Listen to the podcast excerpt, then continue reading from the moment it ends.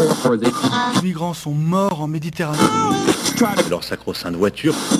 de ces périodes de température très élevées. Ces femmes qui subissent le harcèlement quotidien. On peut faire tellement plus. Peut-être sauver ce monde. So Good Radio. 10 minutes, pour sauver, le monde. 10 minutes pour sauver le monde. La quotidienne info de So Good Radio. Et oui, vous êtes euh, sur So Good Radio avec euh, Célia Morincom Je et moi-même, Romain Salas. Bonjour. Célia, tu es Bonjour. bien là à ma gauche. Aujourd'hui, tu le sais, c'est l'avant-dernier épisode de ce journal d'infos. Mais ne t'inquiète pas et surtout ne vous inquiétez pas, auditeurs, auditrices, dès la semaine prochaine, votre journal se transforme en petite capsule sonore. 3-4 minutes pour décrypter chaque jour une actu susceptible de sauver le monde. Et il n'y en a pas beaucoup. Donc, vous, vous allez vous accrocher, vous allez voir. Et parce que sauver le monde, c'est un full-time job, euh, comme on dit, retrouvez également nos 10 minutes pour sauver le monde avec des entretiens avec des personnalités de tous bords venus nous raconter ce qui leur redonne foi en l'humanité. Prochains invités, le plus jeune rappeur climatique de France et la journaliste des couilles sur la table, Victoire Toyon. Bref, le programme est survitaminé, plus besoin de Capricone pour rester en forme. Accordez-nous 10 minutes, on vous donne de quoi sauver le monde. Et à la une aujourd'hui, les Françaises et Français homosexuels condamnés pour leur orientation sexuelle peuvent-ils être indemnisés par l'État? Réponse en début de journal. Au Québec, plus de 600 000 fonctionnaires en grève, un mouvement social historique, on verra pourquoi. Et enfin, l'inauguration de la plus grande centrale solaire au monde. Et en milieu de journal, retrouvez l'appel du good avec Carla Tomé qui vient nous parler d'une soirée au musée d'Orsay. Et ma chronique, Le peigne dans le maillot, consacrée à une série absolument formidable. Ah oui, en plus, le dernier peine dans le maillot de Célia Moracom, accrochez-vous, c'est du sale. Ouvrez grand vos oreilles. Allez, place au fil info, place au fil good. 10 minutes, 10 minutes pour sauver le monde. So Good Radio. So Good La France va-t-elle réhabiliter et indemniser les milliers de personnes homosexuelles qu'elle a condamnées en raison de leur orientation? Une proposition de loi a été déposée en ce sens par le sénateur socialiste Hussein Bourgui cette semaine. La première pierre d'un nouvel édifice moral, celui de reconnaître l'ampleur des discriminations vécues par la communauté gay française, mais aussi de les réparer financièrement, juridiquement, symboliquement. Après tout, d'autres pays, d'autres pays s'y sont mis. L'Allemagne en 2017, qui a indemnisé 50 000 hommes condamnés pour homosexualité. Plus récemment, l'Autriche, on vous en parlait la semaine dernière, qui pourrait réhabiliter plus de 10 000 personnes.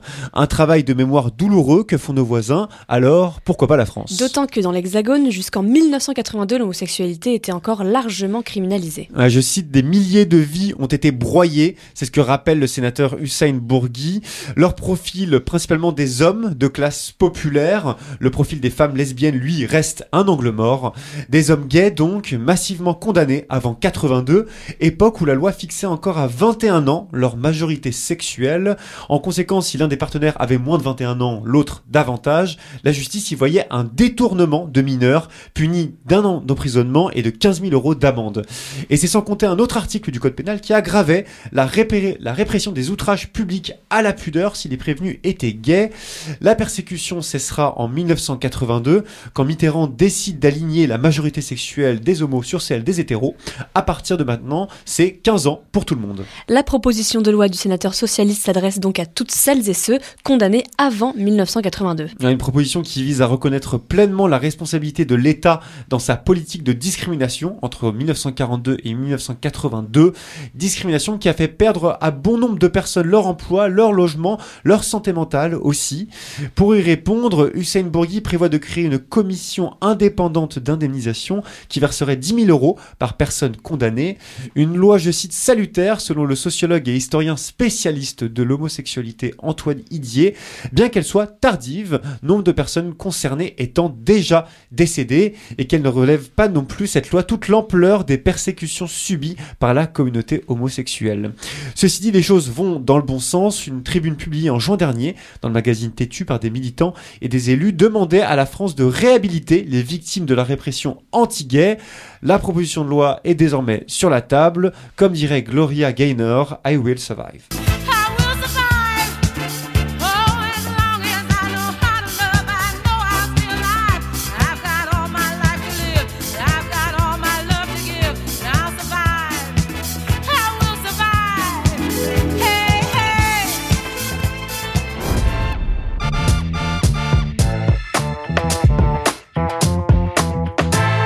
Et on quitte euh, la France pour le Québec, où une autre forme de revendication est en train de prendre la mayonnaise, dirons-nous.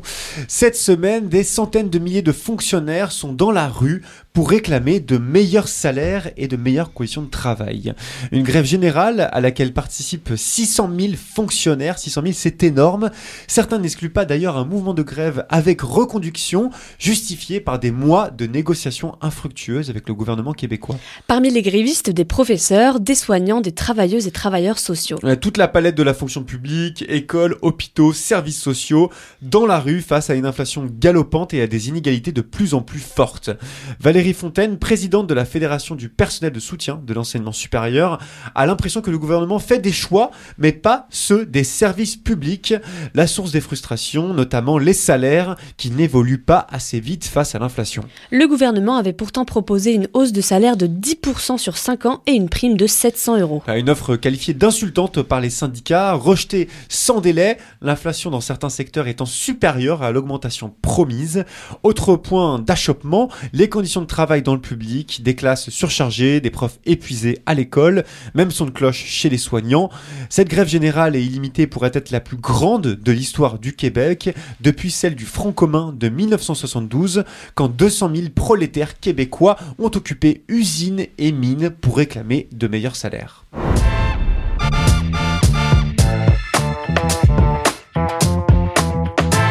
Allez, on termine le journal avec la plus grande centrale solaire du monde, celle d'Abu Dhabi dans les Émirats Arabes Unis, qui vient d'être inaugurée. Une centrale dotée de 4 millions de panneaux solaires, capable d'alimenter près de 200 000 foyers et d'éviter la production de 2 millions et demi de tonnes de carbone chaque année. À la veille de la COP28 sur le climat, organisée par les Émirats, le symbole est fort et tente de faire taire les critiques. Car plusieurs ONG écolos critiquent la décision d'attribuer la présidence de la COP28 aux Émirats. Euh, notamment euh, à celle de Sultan, euh, de Sultan Al-Jaber, président du géant pétrolier des Émirats Arabes Unis, qui sera à la tête de la COP28 dès ce 30 novembre. Peut-on faire coïncider le pétrole et le solaire? Pas si on s'en réfère à l'Agence internationale de l'énergie, qui appelle depuis 2021 à ne plus investir dans de nouvelles installations pétrolières et gazières.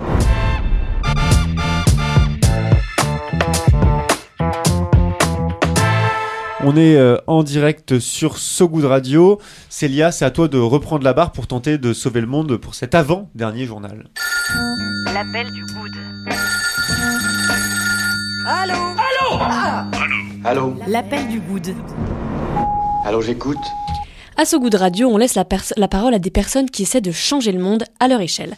Aujourd'hui, on écoute Carla Tomé qui vient nous parler d'une soirée au musée d'Orsay. Bonjour So Good Radio. Je m'appelle Carla Tomé, je suis programmatrice culturelle au musée d'Orsay. Je vous invite à participer à une belle soirée avec les performances et les interventions du collectif Minuit 12, Camille Etienne, Hélène Binet et Patrick Scheider, et qui résonne avec les collections du musée. Ces artistes et militants d'aujourd'hui s'inscrivent dans la continuité des engagements des artistes comme Millet, Rousseau, Corot et Rosa Bonheur, par exemple. Eux-mêmes mobilisés par le manifeste pour la préservation de la forêt des Fontainebleau de Georges Sand. Cette soirée est la première du cycle Jeune Cédar. Ces événements sont conçus pour et par les artistes de la génération Z et offriront, euh, je l'espère, une expérience des réflexions communes artistiques, poétiques, politiques et sociales, et celle-ci facilitée par les arts vivants en lien avec les collections d'un musée très très vivant. Allez, je vous espère nombreux le 30 novembre. Merci beaucoup Carla. La soirée est donc décomposée en plusieurs parties et commencera par une performance dans la nef forêt du musée, un terme mystérieux et poétique. Suivra une lecture de texte par la militante Camille Etienne et la danseuse Justine Sen sur fond de danse et de piano. Et puis pour finir, il y aura une assemblée des citoyens-citoyennes avec Patrick Scheider, pianiste, et Camille Etienne.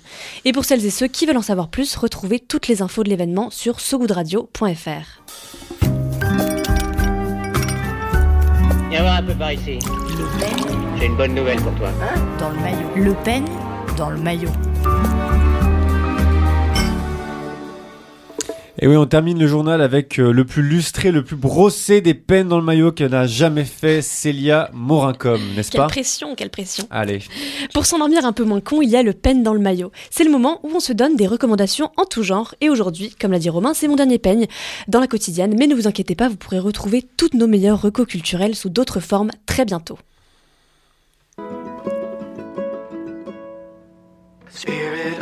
I can hear you, but I'm afraid to be near you, and I don't know where to begin, and I don't know. Cette musique, c'est celle de la série This Is Us. Pour finir en beauté, je vous propose, que dis-je, je vous impose de regarder cette série. Euh, mais tout le monde connaît déjà cette série, m'a gentiment lancé mon rédac chef lorsque je lui ai proposé mon sujet. Moi, je connaissais pas. Bah voilà. Et je lui ai répondu qu'on n'a pas tous et toutes les mêmes infos en même temps. Il y en a sûrement d'autres qui sont passés entre les mailles du filet, comme moi. Donc merci Romain. Et ça, donc de, de- de ne pas connaître cette série, c'est pas possible. Cette série est trop géniale et mon devoir est d'en faire profiter tout le monde. C'est mon petit côté Philippe Poutou. Alors, tu viens de la commencer, euh, du coup, là, ces dernières semaines? Tout à fait, et elle m'a déjà grave bouleversée. On suit le quotidien de plusieurs personnes de différents âges, différents milieux entre New York et Los Angeles. On découvre leur trauma, leur vie de famille et leurs questionnements sur la vie. On s'est déjà tous demandé ce qu'on foutait là, et les persos de This Is Us aussi. Je sais que ça risque d'être un accouchement compliqué, mais tout se passera bien. J'avais une sorte de programme d'avenir quand j'étais toute petite. Qu'est-ce qu'a déconné Devinerez-vous ce qui les unit? La vie est pleine de couleurs, et chacun d'entre nous arrive et apporte sa propre couleur. Le truc qui m'a le plus marqué, euh, ce sont les dialogues. Dans ma courte vie, j'ai rarement été aussi touchée à ce point par des dialogues. Tu te retrouves à boire les paroles de quelqu'un pendant 5 minutes en te prenant des grandes leçons de vie dans la face. Par exemple, il y a une scène qui m'a grave marqué. En plein milieu de la piscine municipale, un enfant de 8 ans, qui est l'un des persos principaux, reproche à son père de ne pas faire attention à lui. Le père se met alors à sa hauteur pour lui répondre avec plein de gentillesse qu'il aurait dû le regarder, mais que c'est sa première fois en tant que parent et qu'il apprend toujours. Un dialogue d'humain à humain qu'on voit rarement, et c'est ça cette série, plein d'humanité trop belle. Ouais, beau dialogue, cela dit, en VF, ça retire une partie du charme. Oui. Faut l'écouter euh, en VO. Autre chose euh, sur cette série? La photographie est, sombre et on ressent un truc un peu dramatique et à la fois hyper chaleureux. Et c'est aussi une série drôle, cynique, avec plein de poésie. On suit des humains qui essayent juste de vivre dans ce monde étrange. Donc je vous recommande chaudement et vivement cette pépite si vous avez comme moi trois trains de retard.